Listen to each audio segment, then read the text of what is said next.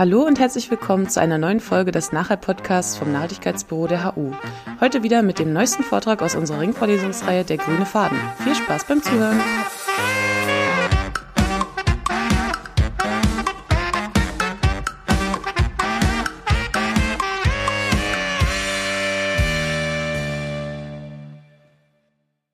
Ich habe mir diesmal den Titel hier überlegt, obwohl der Vortrag sich nicht wahnsinnig unterscheidet von den Sachen, die ich schon die Vorjahre immer eigentlich mitgebracht habe. Aber es passt gut zusammen. Ich habe letzte, letzten Jahr mehrmals für angehende Lehrerinnen und Lehrer so Fortbildung gemacht zum Bereich Bildung für nachhaltige Entwicklung und habe da ganz ähnlichen Foliensatz gezeigt. Immer ganz spannend, die Reaktion oder rauszufinden, wie geht man damit um, wenn man einerseits so der Überbringer einer nicht ganz einfachen Botschaft ist und dann gleichzeitig das an Menschen geben soll, die als Pädagoginnen und Pädagogen in Kitas, Grundschule, Gymnasium dann aber wieder irgendwie ähm, Mut machen sollen und den äh, Kindern und Jugendlichen Wege weisen wollen und sollen, wie man mit solchen Dingen umgeht. Vielleicht diskutieren wir darüber ja später auch noch heute. Also ich will das gerne in dieses Framing von nachhaltiger Entwicklung stellen, aber klar, meine Fachexpertise kommt aus dem Bereich Klimatologie und darüber will ich Ihnen auch ein paar Sachen mitgeben.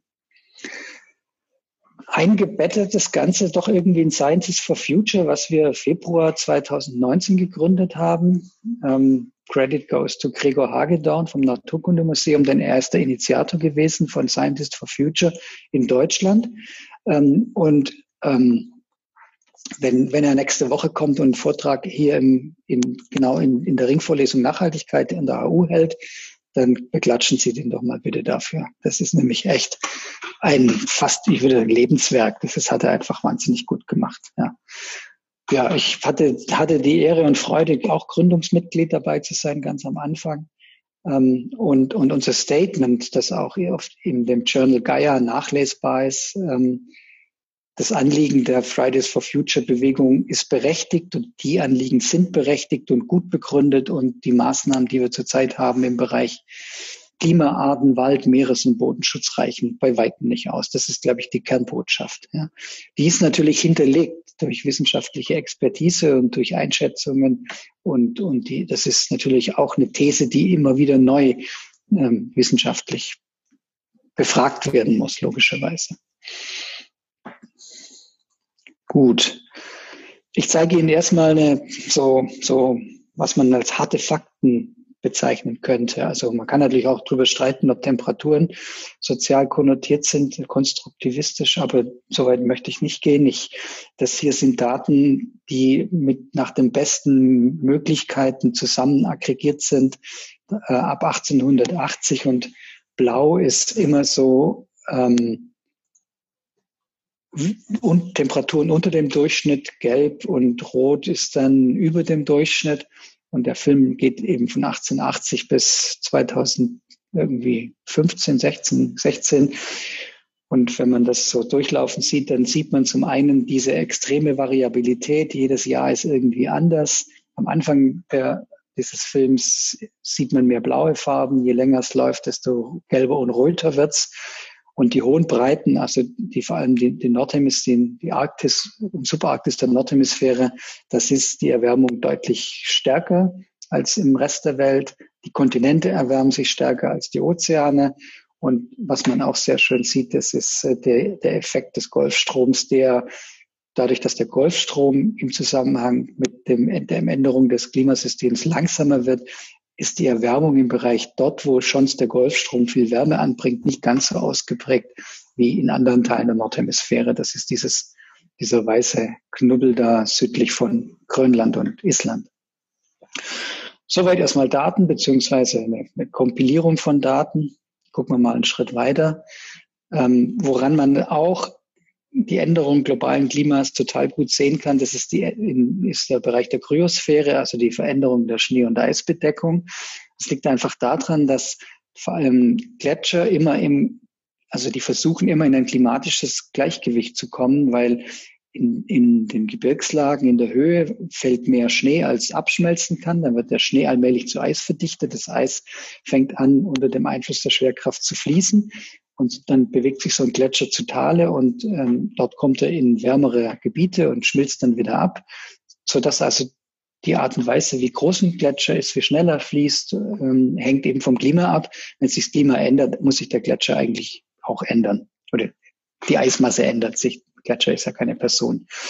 Und wenn wir jetzt weltweit gucken in den verschiedensten Gebirgen der Erde, dann sehen wir eben überall solche Bilder.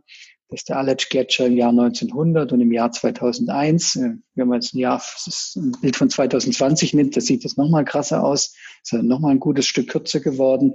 In der Zwischenzeit ist er eben einige hundert Meter dünner geworden, einige, ähm, ja, ich meine, über zwei Kilometer kürzer geworden. Ist übrigens der längste Talgletscher der Alpen. Es ist aber nicht der größte Gletscher Europas. Das ist so eine, so eine Stadtland-Flussfrage für GeografInnen. Die größten Gletscher der Erde, äh, nee, die größten Gletscher Europas, wo findet man die? Genau, in Norwegen. Also Just, ähm, Jostedalsbreen, Svartisen, die großen Eiskappen in Norwegen sind die größten Gletscher Europas. Gut, und solche Bilder wie vom Aletsch-Gletscher, die, da könnte ich Ihnen jetzt Dutzende, Hunderte zeigen und es gibt nur ganz wenige Beispiele, das sind we weniger als zehn Prozent der Gletscher, die im Gleichgewicht sind oder sogar vorstoßen. Klares Indiz dafür, dass sich das globale Klima ändert. Ein weiteres sehr gutes Indiz ist das Meereis im, im arktischen Ozean, also um den Nordpol herum, in diesem Ozeanbecken. Auch da ist es so, die, die Ausdehnung des Meereises ist immer in der Rückkopplung mit dem Klima. Je wärmer, desto weniger Meereis. Das hat aber dann auch noch eine positive Rückkopplung, denn je weniger Meereis, desto dunkler der, die Wasser, also die Wasseroberfläche ist ja dunkel und das, die Eisoberfläche ist hell.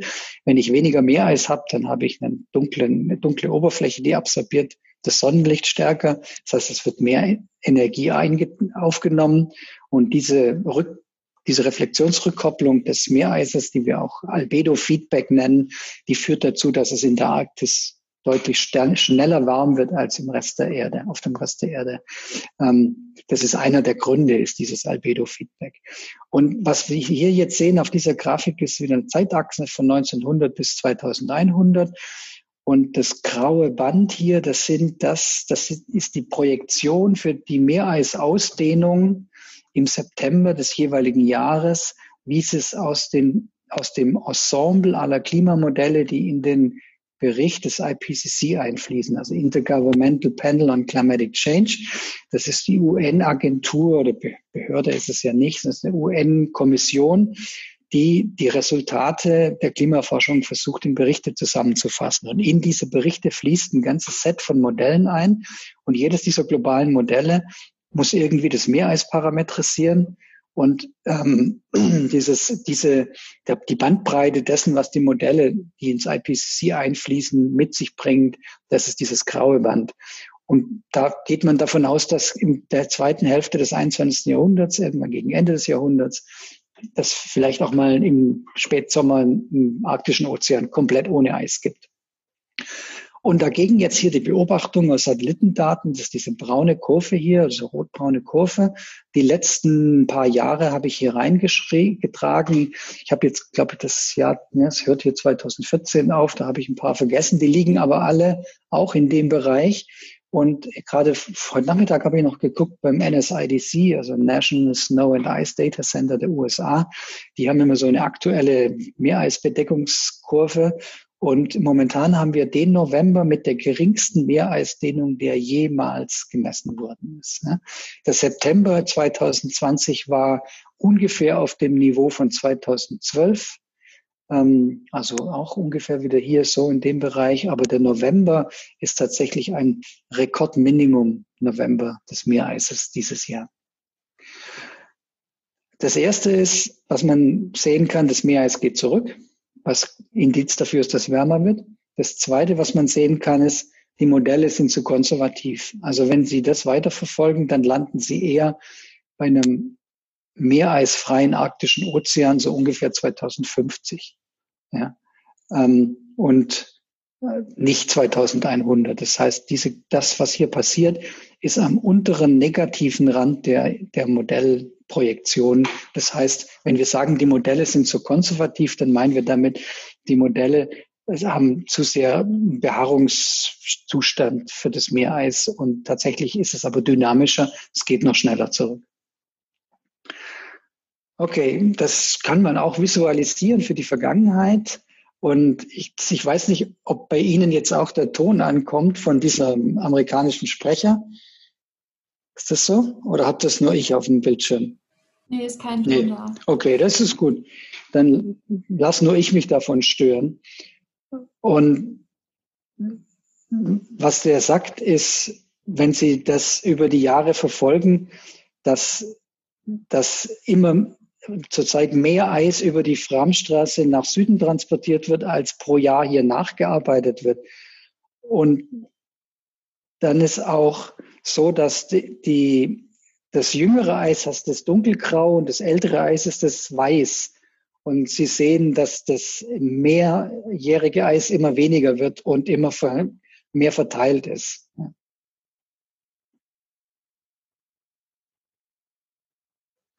Ich, ich werde Ihnen den Link auf den Film nochmal separat hochladen, damit Sie auch die ähm, Erklärung von diesem Sprecher mitbekommen können.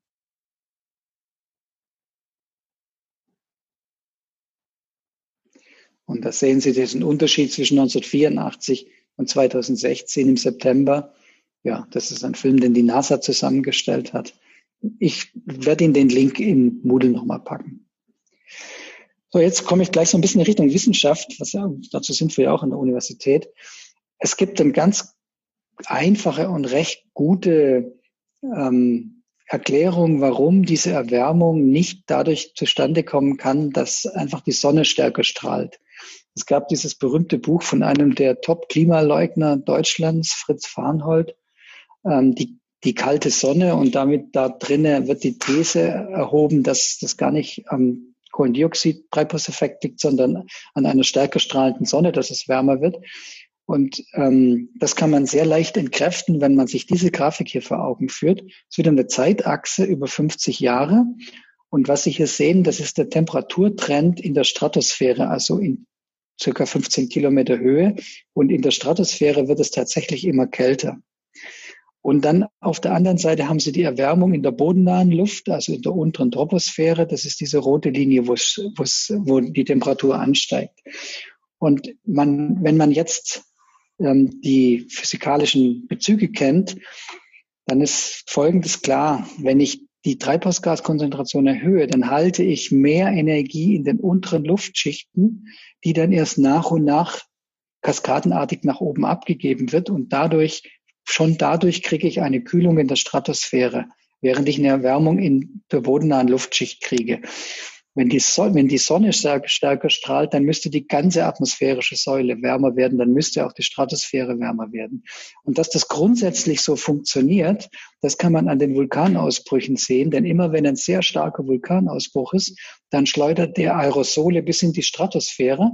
Die wirken dort wie so ein kleiner Sonnenschirm. Das heißt, es kommt weniger direkte Sonnenstrahlung bis zur Erdoberfläche durch.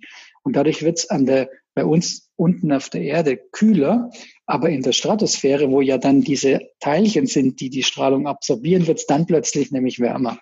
Und das sehen Sie an allen großen Vulkanausbrüchen, wie dem Pinatubo 1991. Da geht dann in der Stratosphäre die Temperatur rauf, aber in der Troposphäre geht sie runter. Das heißt, das physikalische Prinzip haben wir eigentlich gut verstanden. Vulkanismus kühlt die Troposphäre und wärmt die Stratosphäre. Die Sonnenaktivität wärmt Troposphäre und Stratosphäre gleich in gleichem Maße. Aber die Treibhausgase führen dazu, dass dort, wo sie hauptsächlich sind, nämlich in der unteren ähm, Atmosphäre, eher am Boden, dann ist dort die Erwärmung stark und diese Wärme fehlt im übertragenen Sinne in den oberen Teilen der Atmosphäre. Deswegen haben wir da den Abkühlungstrend. Der, der Abkühlungstrend, der hat aber noch einen zweiten Hintergrund. Das ist die ähm, die Ver Verminderung der Ozonschicht in diesen Jahrzehnten gewesen. Ja. Je weniger Ozon in der Stratosphäre, desto weniger Treibhauseffekt in der Stratosphäre, weil das Ozon ist genau wie das CO2 ein starkes Treibhausgas. Also der Effekt vom Ozonloch ist hier auch noch überlagert. Okay, lange Rede für, für so eine Grafik, aber ich, ich finde schon, dass wir in, in so einer Vorlesung tatsächlich auch mal solche Details reingucken müssen. Das tun wir jetzt nicht die ganze Zeit. So, ja, was macht jetzt das, das den Klimawandel hat es doch schon immer gegeben. Das ist ein weiteres beliebtes Klimaleugner-Argument. Also ja, das Klima wird halt mal wärmer und mal kälter, das ist schon immer so. Ja, was ist denn jetzt am 20. Jahrhundert so besonders? Ja, ähm, wenn Sie den, den Übergang von der letzten Eiszeit, als hier in Berlin einige hundert Meter Eis über uns lagen, der große Eisschild von Skandinavien über die Ostsee bis deutlich südlich von Berlin gereicht hat, von diesem Höchststand der letzten Eiszeit bis zum Beginn dessen, was wir Holozän bezeichnen, also unsere jetzt die letzten 12.000 Jahre andauernde, vergleichsweise gleich warme, angenehme Periode, das ist der Übergang von 20.000 zu 15.000, so ungefähr 5.000 Jahre, plus minus. Und es ist global circa fünf Grad wärmer geworden. Das ist also ein Grad auf 1000 Jahre ungefähr. Das zwischen der letzten Eiszeit und der jetzigen Warmzeit. Was wir gerade machen hier im 20. Jahrhundert, das ist ein Grad Erwärmung in 100 Jahren. Das ist mindestens Faktor zehnmal schneller. Ja? Wenn man sich jetzt klar macht, was für krasse Veränderungen in den Ökosystemen nach der letzten Eiszeit passiert sind, dann heißt das auch, dass jetzt eine Veränderung ansteht, wo es mindestens zehnmal schneller geht, als es die Natur vermochte. Und das natürlich eine Herausforderung ist, erstens für die Ökosysteme, aber der Mensch hm, braucht halt diese Randbedingungen auch für die Agrarproduktion, für die ähm, für die für das Leben, für die Städte etc., für das Wirtschaften. Ne? Und das bringt uns in Schwierigkeiten. Das ist eigentlich das Hauptproblem des Klimawandels, ist, es bringt uns in Schwierigkeiten. So, und warum oder, oder wie das passiert, muss man natürlich versuchen zu ergründen. Also muss man verstehen, was beeinflusst eigentlich Klimavariabilität, was gibt es da für Faktoren. Gibt natürlich die Orbitalparameter, die leichte Änderung der Bahnparameter der Erde um die Sonne. Es gibt eben die menschlichen Aktivitäten, den Treibhausgasausstoß. Es gibt aber Wechselwirkungen mit der Landoberfläche und die Änderung der Landoberfläche, zum Beispiel durch den Menschen, ähm, durch Abholzung, ähm, durch die Gewinnung von Weideland etc. Dann gibt es auch so natürliche Faktoren wie Vulkanismus, Wichtig ist die Wechselwirkung mit dem Ozean, weil das auf ganz anderen Zeitskalen passiert. Das Wasser im Ozean wird deutlich langsamer umgewälzt als die Luft in der Atmosphäre. Also muss man die Effekte des Ozeans in Rechnung stellen, die vielleicht auch mal mit zehn Jahrzehnten Nachklang erst wirklich im Klimasystem erkennbar werden. Ja, die Sonne selber hat eine leicht sich ändernde Strahlkraft, das stimmt ja, muss man auch im, im Blick haben. Und die Messungen, die wir haben, haben immer irgendwelche Messfehler und Datenlücken. Auch das gehört zur Wissenschaft. Ich möchte Ihnen wenige Beispiele nur zeigen, zum Beispiel Landnutzungsänderungen. Das ist eine veraltete Landnutzungskarte, aber sie zeigt es grundsätzlich ganz gut, wie die, der Zustand ungefähr 1700 war. Also noch gut vor unseren Humboldt-Brüdern. Und das ist die gleiche Landverteilung 1990, was übrigens ja auch schon wieder 30 Jahre her ist. Und da sehen Sie, wie in dieser Zeit vor allem Ackerland, also Cropland und Pastureland, Weideland, massiv in vielen Teilen der Erde zugenommen hat. Während das am Beginn der Neuzeit hauptsächlich Hochkulturen am Ganges, im Gangestiefland und in China waren und dann einige Bereiche in Europa und äh, so, ja, Russland, auch zu Europa, ähm, ist ist es eben heute über alle Kontinente, dort wo irgendwo nutzbares Land ist, starke Veränderungen in Brasilien, Argentinien, natürlich in den USA, Kanada und Mexiko, aber eben weitflächig hier in Eurasien, im, auf dem indischen Subkontinent und ganz groß auch über, über China und dem, dem gesamten asiatischen Raum. Wir sehen 1990 noch vergleichsweise intakte Regenwälder über dem indomalaiischen Archipel, über dem Kongo-Becken und über dem Amazonas. Aber in den letzten 30 Jahren hat sich durch die globalisierte Weltwirtschaft hier leider auch sehr viel verändert und hm, bestimmt 10, 20 Prozent des Regenwaldes sind inzwischen in dem Bereich eben verschwunden. Solche Änderungen der Landnutzung sind markant und äh, ändern das Klima erheblich, weil sie die Reflexionseigenschaften der Erde ändern und weil sie den Wasserhaushalt, den Wasserkreislauf stark ändern.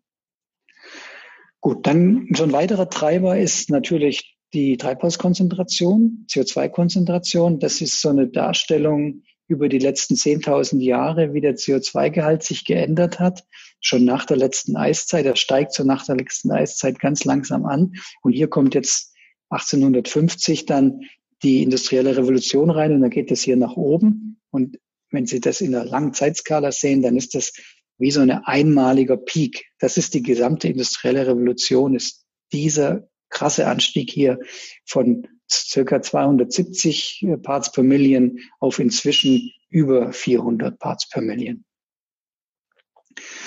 Ja, da gibt es eine ganze Menge schöne Animationen für den CO2-Gehalt, die ich jetzt aus Zeitgründen hier gespart habe. Gehen mal einen Schritt weiter. Wenn, wenn wir dieses Zusammenhänge, die ich gerade versucht habe aufzumachen, verstehen wollen, dann äh, brauchen wir eigentlich heutzutage neben dem theoretischen Verständnis ähm, auch ähm, Computermodelle. Und diese Computermodelle sind so dreidimensionale Gitter, und zwar ein kubisches Gitter, weil die Erde ist nun mal eine Kugel, fast Kugel und kein, kein, kein Quader. Also wir können nicht mit rechteckigen Gitter rechnen. Das ist jetzt was für Spezialisten, aber das ist für die Physiker und Mathematiker ganz äh, ähm, große Herausforderung, auf einem solchen sphärischen Gitter die, die Sachen zu, zu rechnen. Dazu braucht man die Kugeloberflächenfunktion, die man als Physikstudierende oder für Studierende in den ersten Semestern irgendwann mal lernen muss. Und dann werden alle Prozesse, die auf diesen Gitterzellen passieren, also der Austausch von Impuls, Wärme, Wasserdampf und so weiter, das muss auf diesen Gitterzellen in Form von ähm, Differentialgleichungen abgebildet werden.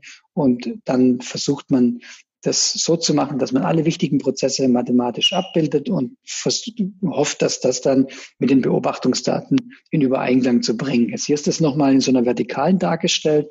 Man braucht das Strahlungsschema durch das Gitter, die Wechselwirkung mit der Oberfläche. Das kann eben eine Ozeanoberfläche sein oder eine Vegetationsoberfläche oder der Boden. Dann müssen alle Prozesse, die kleiner sind als die Gitterskala von so einem Modell, die müssen parametrisiert werden. Das gilt zum Beispiel für Gewittercluster. So ein, so ein globales Gitter hat 80 Kilometer Auflösung und normales Gewitter ist ja normalerweise nur einige Kilometer bis Zehner Kilometer mächtig. Und dann muss man solche Dinge in dem Gitter parametrisieren. Das kann man nicht direkt physikalisch berechnen. Ja, und dann müssen die Differentialgleichungen eben für die verschiedenen Kompartimente wie Druck, Wärme, Bewegung gelöst werden. So ein Modell ist immer eine einfach Vereinfachung der Realität, eine Idealisierung. Man hebt bestimmte Eigenschaften hervor, die man mathematisch abbilden kann, lässt Nebensächlichkeiten weg. Damit ist so ein Modell immer auch ein bisschen subjektiv. Man kann bestimmte Dinge herausheben oder auch nicht. Und die Zusammenfassung ist eigentlich, dass Klimamodelle sind eine kompakte, konsistente Zusammenfassung unseres Wissens über die Dynamik vom Klimasystem. Das heißt, wenn Sie da mehr wissen wollen, dann müssen Sie zu mir in die Klimavorlesung kommen und dann den, das äh, Nachhaltigkeitsbüro fragen, ob eine im ÜWP angerechnete Klimavorlesung oder auch eine im Geografiestudiengang angerechnete Klimavorlesung denn als Modul 2 eines Studium Ökologicum gelten könnte. Meiner Meinung nach ja, aber das überlasse ich dem Studi den Studierenden des Nachhaltigkeitsbüros darüber zu entscheiden. Wenn mal solche Modelle da sind, dann werden die eben mit den Beobachtungsdaten überprüft und das kann man auf die verschiedensten Weisen machen. Und hier ist ein so ein Beispiel, nur damit Sie mal sehen, wie, wie sowas aussieht. Das ist schon eine ziemlich alte Abbildung, die ist schon von 2000. Was Sie hier sehen, sind so ein gutes Dutzend der klassischen Modelle, die weltweit betrieben werden. Wenn man sich ein bisschen auskennt, ähm, kriegt man es auch gleich mit. Das, das ECAN 3 und 4, das sind die Modelle des ähm, Hamburger Klimarechenzentrums des Max-Planck-Instituts. Dann NCAR, das ist ein nordamerikanisches, also National Center of Atmospheric Research. Also die NCAR-Modelle sind US-amerikanische Modelle. UKMO ist das United Kingdom Met Office Modell. GIS-RUS ist ein russisches Modell. CSIRO ist ein äh, australisches Modell. Gibt auch irgendwo noch hier ein japanisches dazwischen, ein chinesisches. Eigentlich alle großen Nationen haben auch große Forschungsinstitutionen, die solche Modelle aufbauen. Und das machen die unabhängig voneinander und in Konkurrenz zueinander. Und dann guckt man ja, wie gut passen die denn zu den Beobachtungsdaten? Das ist dieser dicke schwarze Balken, die Observations. Und hier ist jetzt für den Winter, also Dezember, Januar, Februar, für den Nordwinter, vom Nordpol bis zum Südpol, also hier entlang der X-Achse, die mittleren Temperaturen entlang des Globus. Ja? Und was Sie daran sehen, ist, dass viele Modelle gut in der Lage sind, in den nördlichen Mittelbreiten die Temperatur abzubilden. In den inneren Tropen streut so ein bisschen mehr. Da wird es ziemlich verrauscht in der Südhemisphäre, was auch daran liegt, dass wir viel weniger Klimastationen in der Südhemisphäre haben. Wir wissen weniger über die Südhemisphäre. Und die Antarktis ist in den allermeisten Modellen viel zu warm. Ja? Also wenn ich hier eine, das ist, ich habe die, die Skala nicht erklärt, aber 240 Kelvin ist minus 30 Grad ungefähr. Ne? 270 Kelvin ungefähr ist ungefähr 0 Grad, so den Dreh rum. Ja? Und dann sieht man, dass hier in der Antarktis viele Modelle um über 10 Grad zu warm sind. Ja? Und dann sehen Sie aber auch in der Arktis, hier zwischen 60 Grad Nord und dem Nordpol, da sehen Sie auch, dass die Modelle so auseinandergehen. Und da sehen Sie diesen Effekt vom Meereis Viele Modelle kriegen das Meereis nicht richtig hin und haben dann ein zu starkes oder ein zu schwaches Meereisfeedback. Und dadurch werden manche Modelle viel zu warm, wie hier dieses, dieses ähm, UK Met Office Modell. Und manche werden zu kalt, die haben ein zu starkes Meereisfeedback drin, ja, ähm, wie hier das amerikanische Modell. So, das muss man wissen. Also Klimamodelle sind ja keine Wahrheit, sondern ähm, da sind ja Modellfehler drin und Unsicherheiten und Variabilitäten. Und so auf diese, auf solche, mit solchen Grafiken wie der hier gezeigten, überprüft man, auf welche Teile des Modells kann man sich gut verlassen und bei welchen Teilen muss man aufpassen, ja, weil sie vielleicht nicht so safe sind. Gut, wenn man jetzt dieses modellbasierte und das theoretische und das durch Messung gewonnene Wissen zusammentut, dann kann man ziemlich schnell erkennen, dass wenn man über die letzten 250 Jahre guckt, dass wir dann einen positiven Strahlungsantrieb haben. Das heißt so nichts anderes als das System Erde gegenüber dem Weltraum eine zusätzliche Energie aufgenommen hat. Und eine zusätzliche Energie, die wird in Watt pro Quadratmeter angegeben. Also hier das, das Radiative Forcing, der, der, die Energiebilanz der Erde relativ zu 1750 angegeben in Watt pro Quadratmeter.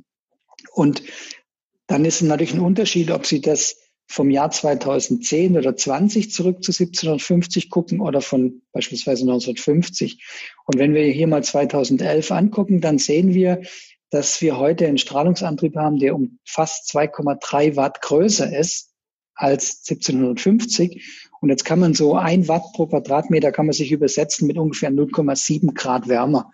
Das heißt, auf 2,5 Watt pro Quadratmeter werden dann ungefähr zwei bis drei Grad Temperaturerwärmung, also zwei Grad ungefähr. Und das ist ja, was wir haben. Also wir haben jetzt schon deutlich über ein Grad Erwärmung gegenüber der vorindustriellen Zeit. Und dann gibt es noch einen Nachlauf. Das heißt, wenn wir jetzt aufhören würden, weitere Treibhausgase zu emittieren, dann wird die Erwärmung ja noch ein Stück weitergehen.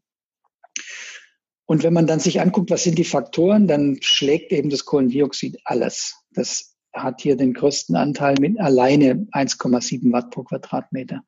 Und die anderen Treibhausgase sind nicht unerheblich. Also Methan, äh, Lachgas, Kohlenwasserstoffe, das sind diese FCKW-Substanzen, da kommen noch ein paar andere dazu, brauche ich im Einzelnen nicht eingehen. Es gibt auch kühlende Faktoren, zum Beispiel Aerosole haben eine relativ starke Kühlwirkung, weil sie Sonnenstrahlung sozusagen in höheren Schichten absorbieren und weil sie dazu führen, dass es mehr Bewölkung gibt. Und mehr Bewölkung heißt auch, dass weniger Sonnenstrahlung bis auf die Erde durchkommt. Auch die Landnutzungsänderung, also das Abholzen von Wald, führt erstmal zu einem Abkühlungseffekt, weil Wälder dunkler sind als Wiesen oder Ackerflächen. Ja, und je heller, desto, desto mehr Strahlung wird ja zurückemittiert, direkt also zurückreflektiert. Und deswegen ist die reine Landnutzungsänderung tatsächlich ein Kühleffekt. Ja? Es gibt aber dann andere Effekte im äh, System der Erde, die das kompensieren. Und was Sie auch sehen, ist, dass die Änderung der Sonneneinstrahlung, die ist zwar positiv, aber minimal. Ja? Das heißt, wenn Sie eine Korrelation machen zwischen der Sonneneinstrahlung und der Erwärmung, dann, dann ist das eine mathematische Korrelation, die Sie darstellen können, hat aber physikalisch keine Relevanz, weil das Treibende ist das Kohlendioxid mit einem viel höheren Impact, auch wenn es auch eine Sonneneinstrahlungserhöhung gegeben hat. Die ist aber 50 mal kleiner als die Änderung im Treibhauseffekt durchs Kohlendioxid. Ja gut, ähm, warum bin ich mir so sicher? Ein Punkt, warum ich mir so sicher bin, ist, ähm, mit, hat mit den Modellen zu tun. Wenn man dieses Ensemble der Klimamodelle laufen lässt, so gut eingestellt wie möglich, und man legt das gegen die Beobachtung und man lässt die Klimamodelle laufen, ohne den Treibhauseffekt zu verändern, also sprich ohne die, den Anwachs an Kohlendioxid, dann funktioniert es eben einfach nicht. Ähm, das ist das, was hier unter Natural Forcings Only steht, also ohne den vom Menschen zusätzlich eingebrachten Effekten. Und dann sieht man das graue Band dieser Modellresultate, das dümpelt hier so rum und wird in der zweiten Hälfte vom 20. Jahrhundert geht es einfach nicht nach oben, während die Temperaturbeobachtungsdaten ganz klar erst einen starken Anstieg zwischen 1900 und 1940 haben und dann ab 1960 einen weiteren starken Anstieg. Ja. Wenn man nur die anthropogenen Faktoren nimmt, aber solche Dinge wie Änderungen der Solareinstrahlung und Vulkanausbrüche, die rauslässt, klappt es auch nicht gut. Dann kriegen zwar die Modelle den Anstieg hier in der zweiten Hälfte vom 20. Jahrhundert hin, aber sie kriegen den Bauch in der Mitte vom 20. Jahrhundert nicht. Und wenn man aber die natürlichen und die anthropogenen Forschungs zusammennimmt, dann passt das relativ gut. Ja. Und das ist etwas, was uns doch sehr viel Zuvertrauen darein gibt, dass die Modelle was Vernünftiges machen und wir mit dieser Modellkonfiguration auch mal eine Projektion in die Zukunft wagen können, basierend auf Szenarien. Ich wollte Ihnen noch kurz mitgeben, dass also, es gibt ja immer noch Leute, die das noch nicht so richtig glauben mit dem Kohlendioxid, dass das einen Treibhauseffekt gäbe. Und weil das nur mit so geringen Anteilen in der Atmosphäre vorhanden ist, mit zurzeit etwas über 400 Parts per Million. Wie kann denn so eine kleine Luftbeimängung so einen Effekt haben? Ja, kann es tatsächlich.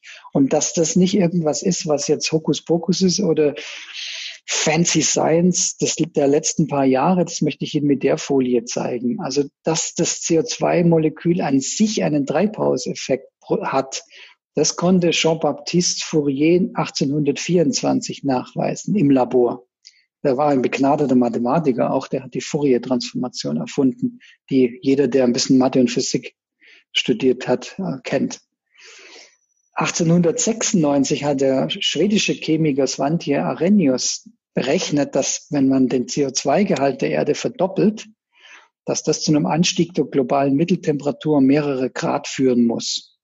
Ja, der hat es damals noch unter dem, also hat interpretiert, dass das nicht schlecht ist, wenn Moment, der hat schon festgestellt, dass der CO2-Gehalt ansteigt aufgrund der Industrialisierung. Das war ihm klar, dass durch die Kohleverbrennung das passieren muss. Aber er war damals noch der Ansicht, dass das ganz gut wäre für die, für die Erde und für den Menschen, weil das bessere Ernten bringen würde. Für jemanden, der in Schweden lebt, vielleicht auch nicht ganz ähm, unlogisch, diese Schlussfolgerung. Heute sehen wir das ein bisschen anders. Und dann gibt es zum Beispiel 1941 Hermann Flohn, der war Professor für Meteorologie an der Uni Würzburg und der hat seine ähm, Antrittsvorlesung in Würzburg 1941 gehalten. Und in dieser Antrittsvorlesung, die ist veröffentlicht, da findet sich dieses wunderbare Zitat ne, dass für die Wärmeerstrahlung der Änderung der Temperatur der ganzen Erdoberfläche bei Änderung des Kohlensäuregehalts der Atmosphäre, dass man das berechnen kann. Also, und Kohlensäuregehalt der Erde ist nichts anderes als CO2-Gehalt der Erde. Und dann kommt er zu dem Ergebnis, dass eine Senkung des Kohlensäuregehalts auf zwei Drittel des jetzigen die Mitteltemperatur der ganzen Erdoberfläche um vier bis fünf Grad senken würde und so weiter. Und dann gibt's wieder eine Eiszeit. Eine Erhöhung auf das zweieinhalbfache dagegen würde eine Zunahme der Temperatur um acht bis neun Grad bewirken. Das ist nicht Rocket Science, ne? also das ist nix Jahr 2000 und IPCC Report. Das ist 1941. Das ist jetzt mal locker 80 Jahre her. Wir wissen das seit langem, dass das Kohlendioxid genau diesen Effekt haben wird. Ja? Und dann schreibt er noch so schön, anstelle der Kohlensäureproduktion der Tertiärzeit tritt heute die Anthropogene. Ja? Also dass das ein anthropogener Effekt ist, steht in dieser Veröffentlich Veröffentlichung von 1941. Nichts, was wir nicht schon seit mindestens 50 Jahren alle wissen könnten. Gut. Ich habe hier so ein, das gehe ich nicht durch, ich habe so ein paar Links zusammengestellt, die, die super sind, um noch Sachen nachzuhören äh, oder auch sich über Argumente zu informieren, mit denen Leute glauben, Klimawandel wegdiskutieren zu können, wobei das ja zum Glück immer weniger wird, sind ja nicht in den USA. Also die beste Seite ist, finde ich, Getting Skeptical About Global Warming Skepticism, weil dort sehr schön Fragen und Antworten gegenübergestellt sind. Das gibt es auch als App. Das heißt, man kann auch in der S-Bahn, ähm, wenn man Diskussionen hat, mal schnell über Smartphone nachgucken, was man am besten antwortet, wenn man die Zeit dafür findet. Ich hoffe, dass die Links noch halbwegs aktuell sind. Ähm, gut, Medienhinweise. Jetzt gehen wir einen Schritt weiter, wenn ich noch Zeit habe. Habe ich noch Zeit? Naja, nicht mehr viel. Ein bisschen kriege ich noch. Ähm, das, das, der Anstieg von Kohlendioxid ist ja eingebunden in the Great Acceleration. Also alle möglichen Erdsystemtrends und sozioökonomischen Trends haben so einen starken Anstieg. Kohlendioxid, Bevölkerung, Energieverbrauch, Telekommunikation, internationaler Tourismus, zumindest bis zum Frühjahr 2020. Ja.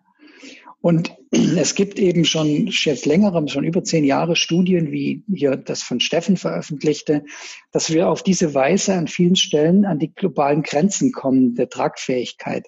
So eine Tragfähigkeitsdiskussion gab es auch schon im 19. Jahrhundert, aber heute wird die anders geführt und modellbasiert geführt.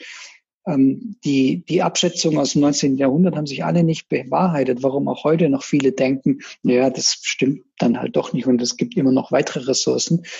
Aber wenn man sich genauer anguckt, wo auf der Erde, bei welchen Parametern wir an die Grenze kommen, dann ist das vor allem der Verlust an Biosphäre also die Biosphere Integrity. Deswegen ist der Vortragstitel von, von Gregor Hagedorn nächste Woche die, zur dritten Welle bezüglich Biodiversitätsverlust sehr gut gewählt. Also so wie man bei einer Pandemie sich vor der dritten Welle in Acht nehmen sollte, sollte man sich, glaube ich, auf diese große Welle Biodiversitätsverlust, die hinter dem Klimawandel da, da um die Ecke guckt, glaube ich, wappnen. Also nach dem, was Steffen und andere publizieren, sind wir beim Verlust von Biosphäre eigentlich schon im roten Bereich. Genauso wie bei durch die globale industrialisierte Landwirtschaft völlig überhitzten Phosphor- und Stickstoffflüssen durch die ähm, künstlichen Dünger und äh, Pestizide. Wir sind aber auch bei, beim Landnutzungswandel, also Stichwort Verlust tropischer Regenwald etc. im gelben Bereich. Beim Klimawandel sind wir auch nicht im roten, sondern im gelben Bereich, denn wir haben noch eine kleine Restchance, diese 1,5 Grad des Pariser Klimaabkommens einzuhalten. Die ist zwar nicht mehr sehr groß, die Chance, aber wir haben sie noch und deswegen sind wir noch nicht drüber, während wir bei den anderen vielleicht schon drüber sind. Ja, das ist so ein bisschen das Portfolio von globalen Planetary Boundaries, die wir nicht überschreiten sollten. Und dass man damit umgehen muss, das haben eigentlich auch andere schon vor vielen Jahren ähm, rausgefunden, nämlich Donella und Dennis Meadows. Also Donella ist eigentlich der große Kopf dahinter. Die hatten nämlich den Auftrag vom Club of Rome, die Studie Limits to Growth auszuarbeiten ähm, und haben das auch gemacht. Ähm, und die haben so ein ganz einfaches Modell gebaut, so, so ein Boxmodell mit ähm, Rückkopplung. Das ist aus ihrem Buch von 1972 und haben das in den einfachen Computercode gesteckt. Und dann kamen solche damals sehr fancy Kurven raus. Und das hier ist ähm, hier die, die, die Pollution-Kurve, die gepunktete. Und die schwarze ist die Population-Kurve. Und hier ist die Ressourcenkurve. Und dadurch, dass die Ressourcen so stark abnehmen, geht noch eine Weile das Wachstum weiter und dann kollabiert's und dann der starke Bevölkerungsanstieg bis so circa 2040 kippt dann und dann geht die Bevölkerung auf der Erde ganz stark wieder zurück. Das ist keine gute Nachricht, so ein Modell, denn also wenn die Menschheit pro Jahrzehnt um eine Milliarde oder halbe Milliarde anwächst, dann heißt es ja, dass halt Menschen Familien gründen, sich vermehren und so weiter, soweit alles fein. Wenn aber innerhalb von so einem Jahrzehnt eine halbe bis eine, eine, ganze Milliarde Menschen weg sind, dann muss man sich mal fragen, wie, wie, wie, wo, mit welchen, mit welchen Faktoren kriegt man die denn wieder los? Ja, also wenn die Geburtenrate nicht sofort sinkt, dann muss die Sterberate plötzlich massiv ansteigen. Und das bedeutet eben, dass diese Art von Zivilisationskollaps nur einhergehen kann mit Nahrungskrisen, Nuklearkrieg, Pandemien oder irgend sowas. Ne? Und das ist die Gefahr, die man aus dem der Modellierung der, der Meadows in Limits to Growth vom Club of Rome 1972 am Horizont gesehen hat. Dann haben viele Leute gesagt, naja, Club of Rome ist ja nichts passiert. Ne? Ähm, ist jetzt 50 Jahre her und aber wir sind eben nicht an diesem Turning Point und das kann man daran erkennen, hat äh, Turner 2014 in so einem internen Paper der Universität Melbourne veröffentlicht. Der hat sich die Daten der Meadows genommen bis 1970 und dann hat er, das ist hier diese dicken Linien, die Daten, die seither entstanden sind auf der Welt nach dem vom gleichen Datentyp hinten dran gehängt. Und dann sieht man, dass das, was das Limits to Growth Modell macht, das ist ziemlich ähnlich zu dem, was wir tatsächlich äh, in der Zwischenzeit an Entwicklung haben. Nur, dass wir eben diesen Peakpunkt noch nicht erreicht haben. Auch die Ressourcenverringerung ist ähnlich und die Verschmutzungsgrade sind ähnlich wie bei den Meadows hm, projiziert, was immer das genau dann für Parameter waren. Und tatsächlich ist auch die Entwicklung der Geburtenrate und der Sterberate und der Bevölkerung ziemlich ähnlich wie in deren Standard Model Run. Und es zeigt sich eben, dass dieser Peak erst nach 2020 ist. Das heißt nicht, dass er eintritt.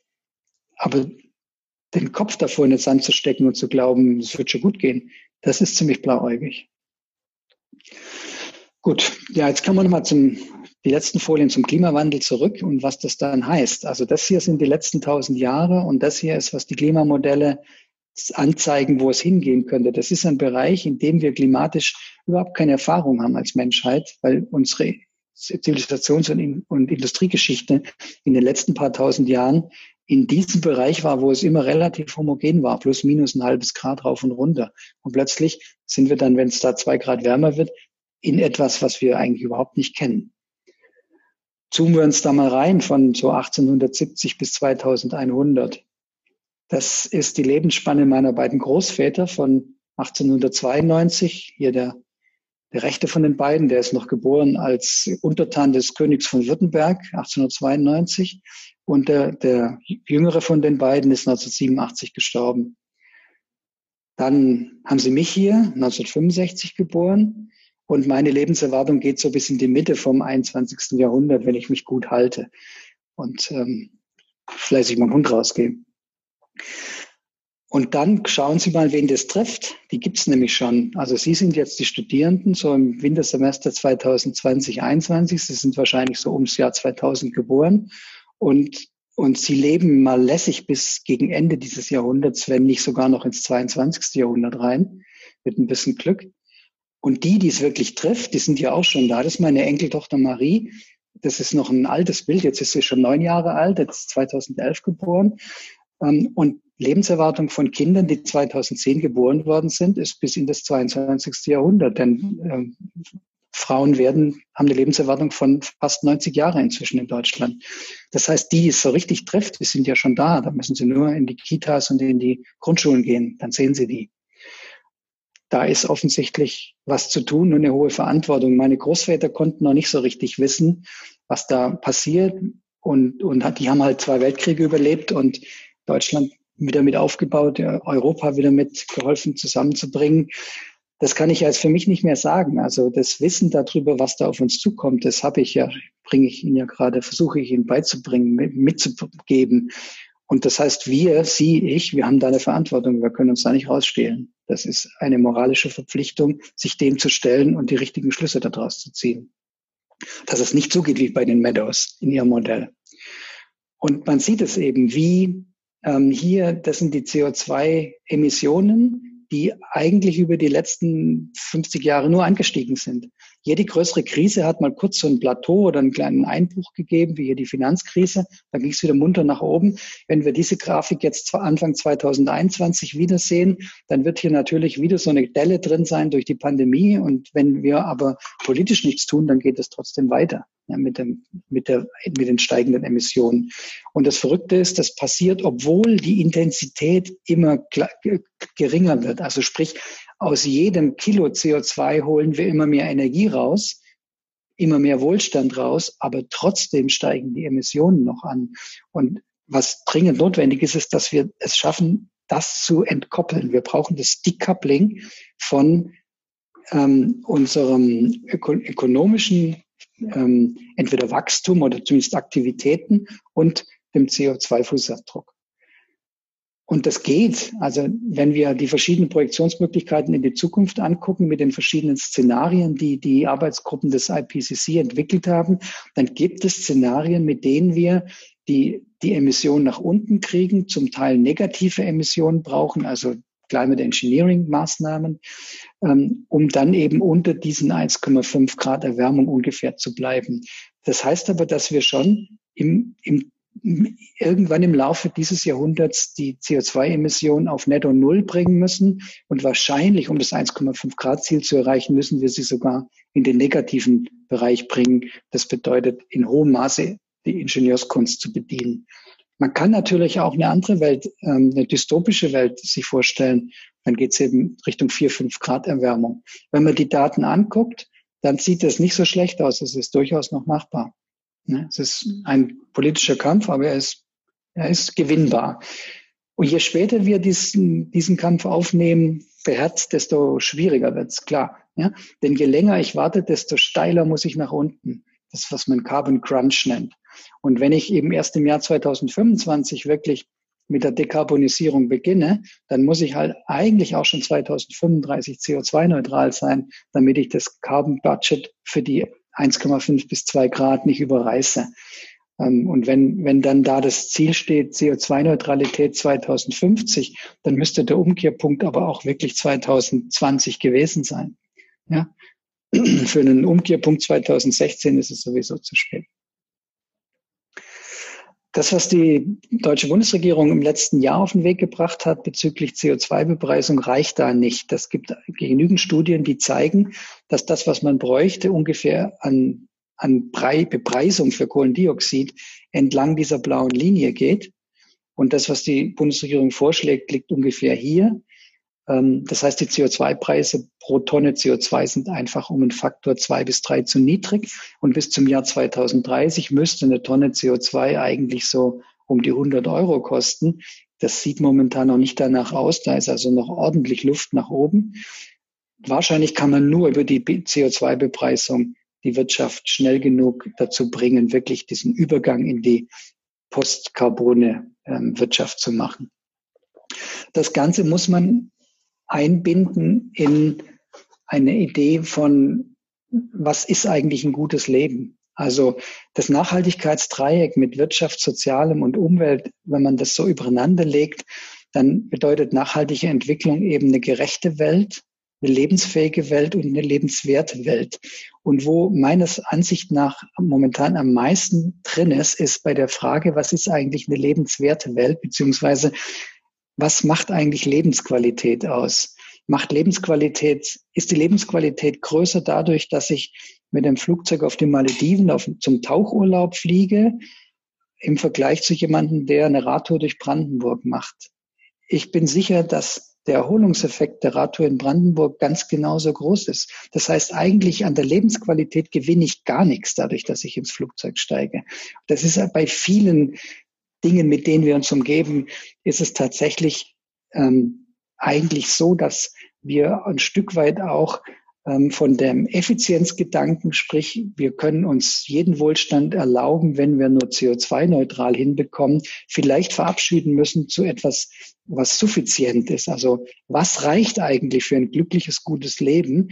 Und wenn wir, wenn es gelänge, unsere, unsere normativen Vorstellungen, unsere Werte in eine Richtung zu bekommen, dass wir bei den sozialen Werten mehr darüber nachdenken, was macht eine lebenswerte Welt und dann nur diese wirtschaftlichen Ressourcen dafür einsetzen, die man dafür braucht, dann haben wir wahrscheinlich eine bessere Chance, ähm, die nachhaltige Entwicklung ähm, auch im Sinne einer intakten Umwelt äh, zu, zu gestalten. Und nochmal, es geht nicht nur um CO2. Also der Verlust an Biosphäre ist mindestens so dramatisch wie das Klimaproblem, vielleicht sogar schlimmer.